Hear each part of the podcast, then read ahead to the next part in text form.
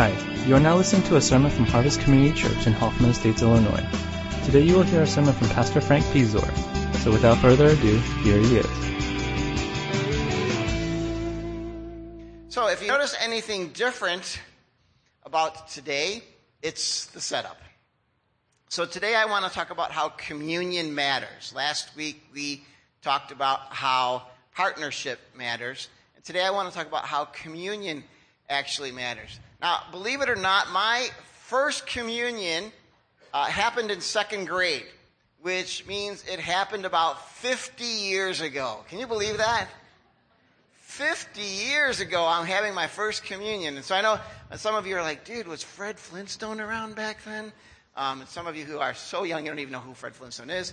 But for me, it was, it was a very simple thing. You just went up there, you took the bread and the grape juice, and that was the end of it. So as I was preparing this week for communion, I was surprised by all the little controversies that are actually surrounding communion itself. For instance, there's a controversy that says, should we take communion daily, weekly, or like harvest on Good Friday once a year, or whenever?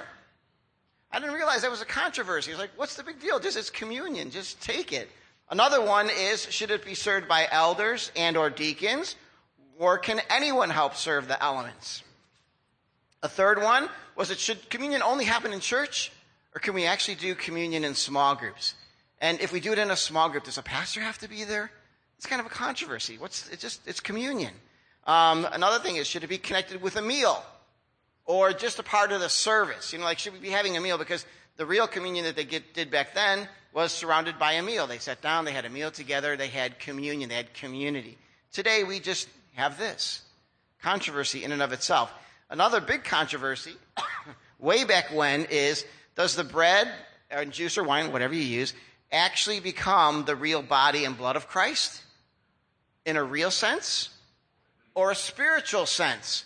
Or is it just a memorial? I mean, there's just so many different things. And my biggest fear this week that I faced was, and this is really interesting for me, how do you get gluten free, nut free, and vegan without crossing things and getting somebody sick? Because to me, I actually heard for to make gluten free bread, you have to have a license.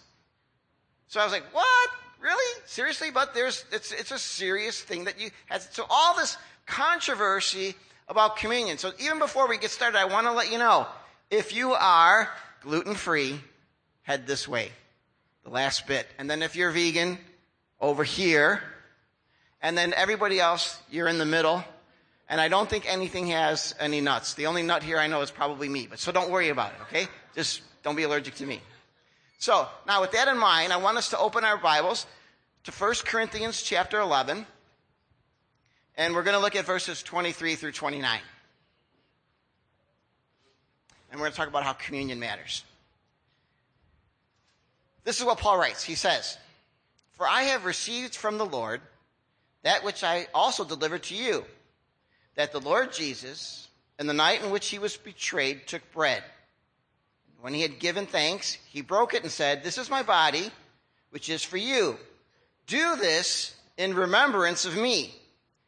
In the same way, he took the cup also after the supper, saying, This cup is the new covenant in my blood. Do this as often as you drink it in remembrance of me. For as often as you eat this bread and drink this cup, you proclaim the Lord's death until he comes. There are three things that I want to talk about being important with communion and why communion actually matters. And the first one is remembrance, to remember. So when you're dealing with the word remember here, it's not the idea of a simple recall, but it's actually intentionally meant to be an, a, a very serious reflection or thought on something. For instance, if I said, Do you remember what 2 plus 2 is? Immediately, 4. It's not hard. It's a simple recall, and you think, okay, that's what remembrance means. But Paul is not saying that's what Jesus meant. What Jesus meant was, I really want you to reflect or think deeply on this. So when we're talking about Memorial Day memories, the hope is that, you know, I know that you did it for an exercise so I could get a couple things here, but that you really sit there and think about what really happened and you actually relive it. And I was thinking this week about reliving things, and I thought about Tuba City that we went to years ago, and I remember one year, and I've told you this before, but I remember the year that we actually went and had to get the vans, which meant that we had to leave the youth group students at the airport alone. Yes, I know, I did that. Necessity. But in the midst of that, I gave them an assignment, and I remember coming back, and they were still working in their notebooks. This was like about a 45 minute trip, round trip, and they were working on it, and I'm just sitting there thinking, out of all the groups in the airport, the least active, noisy, loud was that group. And every time I think of that, it always reminds me of how mature our youth group students were when they went on these trips. Because people always told me if you treat kids like adults, then you're going to get into trouble. And I always thought that if you treat them like adults, they'll prove themselves, and they did. And so whenever I think of Tuba City, I think fondly. I relive it. I go, man, I would love to go back there because that just reminds me of what it's like to be a partner in ministry with students that everyone else might think, ah, they can't really do it, and know that they actually did it and did it well. And that's the kind of idea that Jesus is talking about here. Remember, remember me. Remember me. Remember what? I mean, because again, you have to remember, in a recall manner here, that when you're looking at Jesus talking to his disciples, the, all the big stuff hasn't really happened yet, right? I mean, they've done the miracles, they've seen the raising of the dead, they've seen the calming of the storm, they've had the conversations about Jesus being the Son of God, being God himself. All that has happened, but the crucifixion hasn't happened yet. The burial hasn't happened yet and the resurrection hasn't happened yet. And yet Jesus is telling them, remember me. See, in a sense, he's looking forward and telling them to look backwards and to remember me. Like, what do we remember about you, Jesus? We remember the conversations. We remember when you asked us, hey, who do people say I am? Well, you're this guy and you're that prophet. But, well, who do you believe? You're the Messiah. And he's saying, remember that. Because when the time comes and I'm gone and I've returned to my Father, you have to remember who I was. you have to remember the things that I've done. How many times did we calm the storm? How many times did we feed thousands of people? How many times did you see people healed? How many times did you see people rise from the dead? Remember me. Remember me, reflect on that when it gets hard, when it gets difficult, when you feel like giving up, when you feel like you're at the point of death yourself. Remember me. Because all that you've seen about who I am and all that you have seen about what I have done, I want you to remember that so that when you sit down and celebrate communion, this reminding, this remembering encourages you. It strengthens you. It helps you. And so when we want to do this remembering, what we're also, in a sense, I think Jesus is saying is, guys, remember all this stuff because it's going to make sense later. How many of you seen the movie The Sixth Sense? Now, I know a whole crowd over here has probably never seen it before. I watched that movie and I was like, man, what? This movie does not make sense at all. And then you get to the end and it all falls into place. You can't watch the movie again because everything has been ruined because now that you already know what the end is. But that's what Jesus is saying. He says, remember me. Because right now, it's about to fall apart. Your world is going to crash. Your world is going to burn. It's going to be horrible. But in the end, it looks like it's over. But it's only just begun. The kingdom is coming, man. The kingdom is coming. I'm telling you. It's coming. So remember. So when you sit down at this table, remember. How many of you have memorial services for grandparents? Only a few of you? We need to have more memorial services. Okay. When you have a, a, a memorial for your grandparents, you sit down and you just kind of have all those memories, right? Like when I pass away, you're all going to be at my memorial, right? How come you didn't say anything there? It hasn't even happened yet. You busy that day? You got plans? No, but, but when we have a memorial service, what do we sit down? We talk about the things that we remember. Boy, I remember when, and I remember this, and when they did that. And so what Jesus is saying is, listen, when you, communion matters, man. Communion matters because I want you to remember me. What you're about to experience in life is not going to be easy. There's no promise that the road will be smooth, but in all of it, remember me. Second thing he then says is this. Let's move on. Verse 27, it says this. So anyone who eats this bread or drinks this cup of the Lord unworthily is guilty of sinning against the body and the blood of the Lord. That is why you should examine yourself before eating the bread and drinking the cup. For if you eat the bread or drink the cup without honoring the body of Christ, you are eating and drinking God's judgment upon yourself. That is why many of you are weak and sick, and some have even died. Now, this is important because what Jesus is saying, not only remember me, but when you're remembering me, examine yourself. And again, the word is not just like examine as in like look at, like right now you're all examining that and like, yeah, you know, we just read that, yada, yada, yada, yada. Like for instance, me, if you're like me, how many of you, when you read devotional books and they have the scripture written out and you skip over it? You do that too? No, you don't? Okay, well, you're, you love God. I don't, obviously. I, I do because like, okay, I know what you're going to say. I've read that before, yada, yada. And I don't really examine what is happening there. And I've changed. When I first started, when I first became a follower of Jesus almost 40 years ago, actually it was May of 1983, so it is 40 years ago. When I would read books, devotionals, they didn't have the scripture written out. They used to have the references. And I would get mad because I'd say, oh man, now I gotta go look up the reference. Why don't you just put it in the book so I can get it taken care of right away? Now when it's in the book, I skip over it because I don't want to examine it. I don't want to really look closely at it.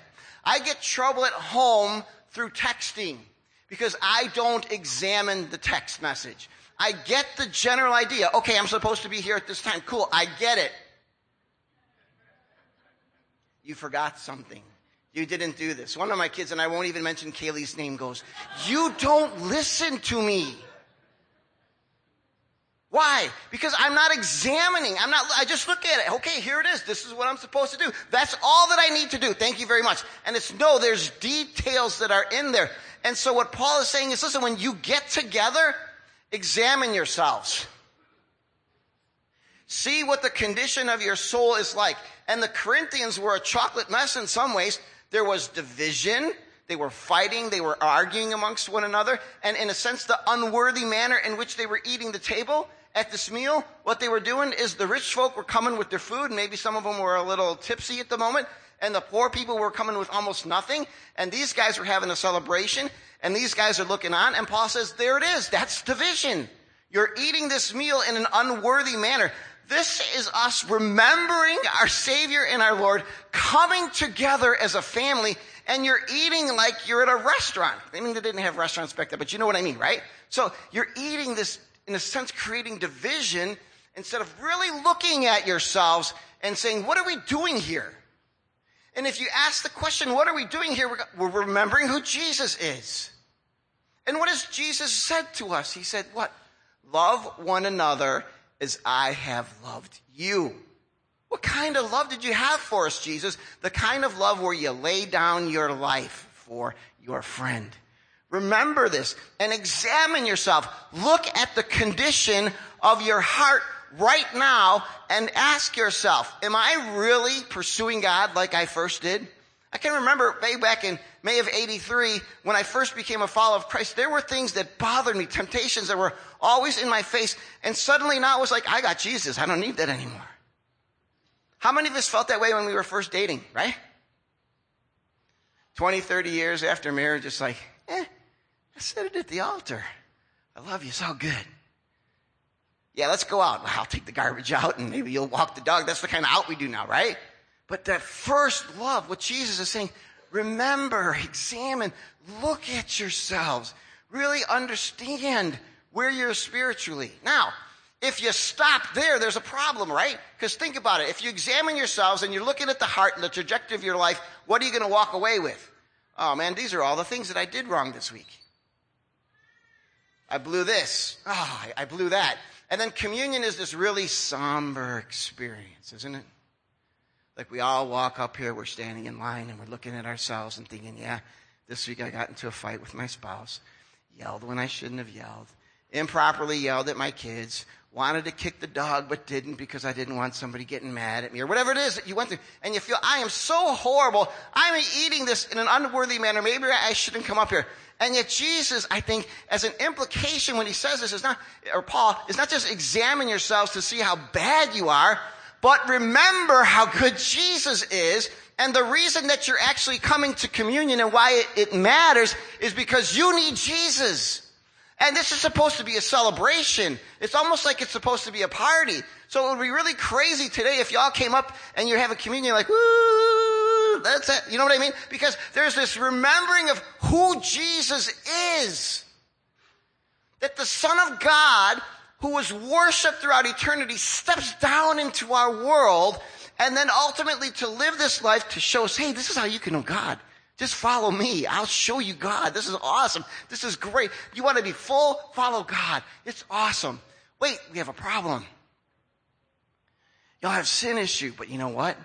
Remember me, because coming up, it'll be my death and my burial, my resurrection, and that sin problem will be taken care of. The Lord's Supper, communion itself is supposed to be a celebration. Yes, examine yourself. If you're living in known sin, then deal with it. And then come because the communion, what Jesus is doing is he's saying, I'm inviting you to encounter me. I'm inviting you to get to know me. I'm inviting you to my table. I'm inviting you to my feast. I want you to be here. I don't want you to be sitting there thinking, oh, miserable, wretched, worm sinner that I am. I cannot move because God will strike me dead. That's not the intent of communion. The examining is to look into your heart. The examining to see is whether or not you have really wanted and desired Jesus and encountered him above all else. In our small group, we've been reading Philippians, and last night we talked about Paul and this idea where he says, For me to live is Christ, to die is gain. And in, in chapter three, he says, You know, I count all things as lost in comparison to knowing Christ Jesus. And I looked at this week and I said, How, Paul, do you get there? I've been following Christ for 40 years, and I just feel like that seems to be so unattainable. How do you get there? And the realization is he encountered Jesus.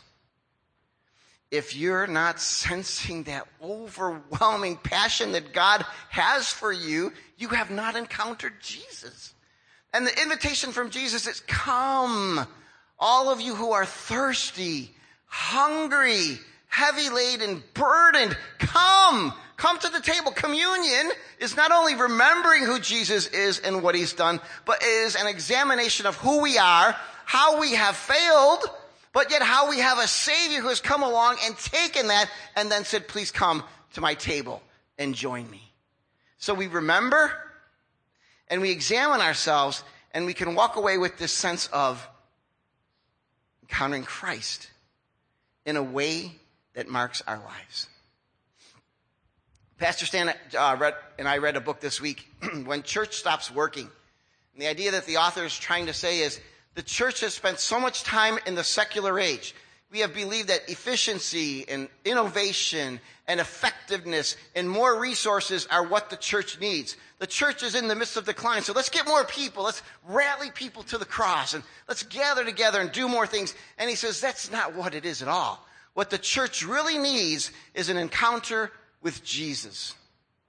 And when you encounter Jesus, what happens is all these things that you used to be overwhelmed by can be overcome by the fact that now you have God with you. Paul in Philippians could say, you know what? I don't care. If I die, so what? I go to heaven. If I stay, so what? I'm still with Christ. It's all about Jesus and encountering Him. And that's the sense of what we get when we come to communion. We're not just having grape juice. We're not just having bread. We're remembering who Jesus is and what He has done. And it gives us a third thing for us to hold on to is that there's hope. Verse 26 For as often as you eat this bread and drink this cup, you proclaim the Lord's death until he comes. There's hope. There is hope. I will come back. I will set this straight. We will feast. We will feast forever and a day to infinity and beyond, to quote Buzz Lightyear. Right? What he's saying is there's hope. Do you ever leave on Sunday discouraged? Disappointed? Tired? Are you feeling a little numb? Like right now, this God thing. I mean, you're telling me encounter Jesus and it's like, okay, yeah, that's cool. That makes sense. But I really don't sense it. I don't think it's going to happen. And you're like, I just, why do I come here? What real sense of hope there is. I'm never going to change. And yet Jesus gives us this sense of hope that even in the midst of it all, the hope, the possibility is that when all of this reaches its consummation, that we will fully know Jesus completely. And so the communion, in a sense, gives us this hope. I don't want you to leave here thinking, oh man, I'm never going to encounter Jesus. I'm never going to have that super experience that Paul has. God does not call us to have Paul's experience. He calls us to encounter Jesus. That's the call that we face. So however you encounter Jesus doesn't matter as long as you meet with him and we meet with him er, at the communion table because communion matters. This is the place where we sit down and say, I will eat a meal with you. How many of you have been to those weddings where you sit at a table and you don't know anybody? It's uncomfortable, right? You don't know anybody and you got to talk about stuff that you really don't care about. You're kind of hoping that you had younger kids so that you can blame it on the babysitter and how you got to go home and save them. So like you younger parents, that's your excuse, right? When you want to leave a wedding, oh, we got to go get the kids, you know, we got to save the babysitter. We used it. My apologies if it happened at your wedding. But Sorry. Just being honest, right? Uh, but it's really difficult. But do you ever go out to eat with people that you really just want to be with and sit there and eat? Right? I mean, it's like, it's like, it's, it's enjoyable. It used to be that way with me and Brian Cho until he called me a clown late, earlier this week. But, you know, oh, calling him out. yeah, sorry about that. I'm joking around, I shouldn't be. Let's be serious. There's hope the fact that Jesus has proactively stepped into our world and then invited us to his banqueting table says this I love you. I want to reveal myself to you. I want you to know me and I want you to encounter me and experience life. It doesn't mean you won't have difficulties. It won't mean that you won't face persecution. It won't mean that you won't have a whole truckload of things that just go wrong in life, but there's something about encountering Jesus that makes a difference in our lives. So today, as part of the application, I actually want us to experience communion. And I'm going to ask you, as you get ready to do this, play through your mind everything we just talked about. Remember, what are you remembering about Jesus? Who he is, what he's done. And not just in scripture, but what he has meant to you in your life. Examine yourself. Where's your heart really? Are you on fire? Are you like just like, man, I just love God. I'm like Paul, nothing but Jesus, and I'm good with that. Or do you need more? Like even last night we talked about when I get discouraged and depressed, and I tell you, I just hate preaching weeks because on those weeks, I'm always depressed and down, waiting for something horrible to happen in my life because it's just the way that it works. But there's always the hope that maybe in all of this, there's something that God wants to do that I'm just not seeing just yet. But I'm going to remember who he is. I'm going to remember what he's done. And as I'm looking at myself, and maybe, unfortunately, I'm medicating myself with things that I shouldn't, at least I know that in my tiredness and in my weakness, Jesus is there. Not just for me, but for all of us. Because God doesn't just love me, He loves all of us. And He doesn't just love all of us, He loves the world. And He wants the world to know Him. And above all that, He wants us to meet with Him, to encounter Him, to feast with Him, to celebrate Him. And this is what this is about. So I'm going to ask you to bow your heads and close your eyes.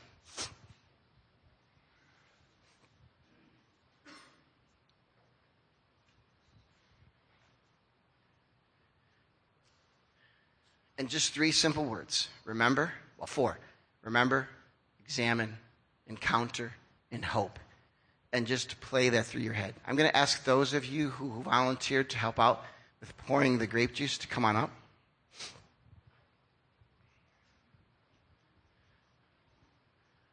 While they're doing that, don't just come up here once people start coming. I'm going to encourage you. If you want to sit there and, and you sit here for the next half hour and you're just spending time with Jesus, we're going to keep this stuff up here. That's okay. When you're ready for the elements, you come when you are ready. Remember again, on this side here where Diane is, is the gluten free. So if you need gluten free, please come up here. On the flip side is the vegan side. If you have nut allergies and you're concerned about something, I also have the, on the two ends, the uh, really small uh, communion wafer kind of thingies for you as well. So everyone, please, it's not about what you eat. The pieces of bread are huge, and for a reason because I really want you to experience what it really means to have somewhat of a meal as a reminder. The four um, loaves of bread, couldn't think of what the word was. Loaves of bread in the middle are for just about anybody, so if you want to come up and do that as well, please feel free to do that. So I think we have background music, right, sister? Okay, John is working on it. That's fine. Okay, so why don't we just bow our heads, close our eyes? I will close my mouth and allow you to just take the time. Remember, there's no hurry. Jesus has an eternity. Remember, examine where am I at? Is there someone here that I'm a little angry with? Is there something that I keep giving into that I need to say no to? Or something that I need to start saying yes to? Do I'm really feeling this sense of loving God and loving others? Or am I just always angry and bitter?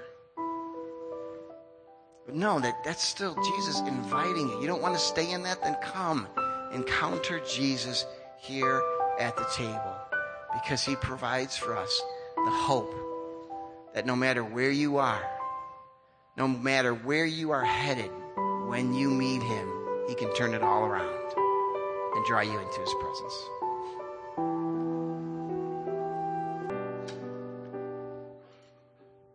this week as, as you go your way, my simple blessing for you is that you will encounter Jesus in ways that have been old but yet are new and refreshing. And to recognize that wherever you are, physically, emotionally, spiritually, mentally, Jesus can come into that and bring us to that place where he wants us to be. So as you go, encounter Jesus knowing that wherever you go, He is there and only asks that you turn to Him and He will give you life. Amen.